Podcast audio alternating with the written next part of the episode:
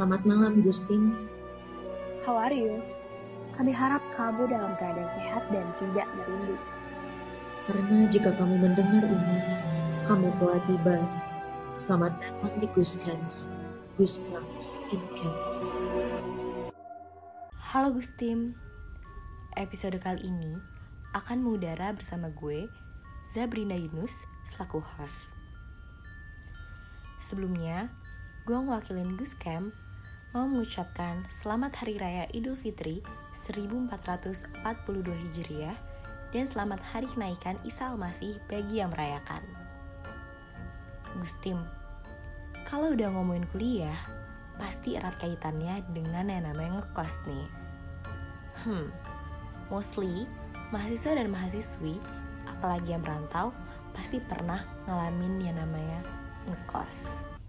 Ngomongin tentang itu, gue dapat cerita nih Gustim dari teman gue.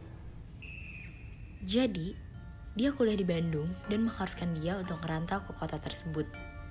Singkat cerita, sebagai pendatang baru di daerah atau kota yang baru, pasti kita memilih atau mencari kosan yang aman dan nyaman dong. Nah, temen gue pun akhirnya memilih untuk ngekos di dalam daerah perumahan. Bisa dibilang kalau di perumahan itu keamanannya lebih terjaga Gustim.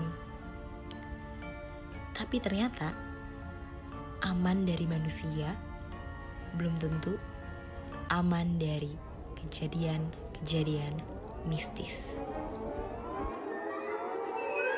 Waktu temen gue masih tingkat 2, setiap malam minggu, dia dan beberapa teman sekosannya punya kebiasaan begadang gitu Gustim.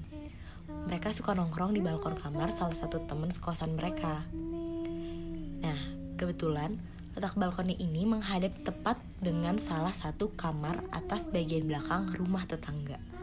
Suatu malam, pas mereka lagi asik nongkrong sambil ngobrol-ngobrol, tiba-tiba salah satu teman mereka ngeliat ada anak kecil sekitar umur 3 tahun lagi duduk di kusen jendela kamar rumah tetangga mereka itu.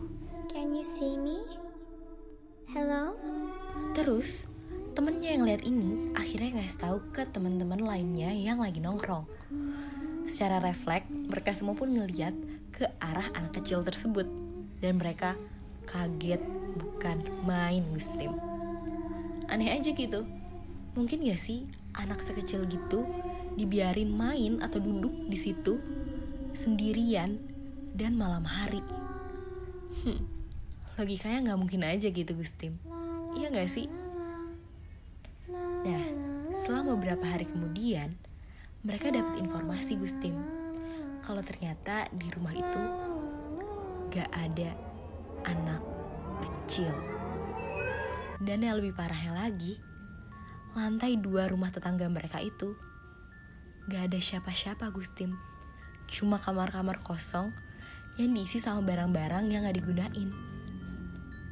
Dan ternyata Gustim, menurut penuturan sang pemilik rumah, ternyata di rumah tersebut sering ada jejak-jejak kaki anak kecil yang mengarah ke jendela di mana teman gue dan teman-temannya menyaksikan penampakan anak kecil tadi. Makin aneh aja kan Gustim? Dari cerita ini kita bisa menyimpulkan, walaupun kita terhindar dari kejahatan-kejahatan manusia di dunia nyata, tapi belum tentu kita terhindar dari kejadian-kejadian mistis. Well, tidak ada hukum yang mengharuskan kamu untuk percaya cerita ini.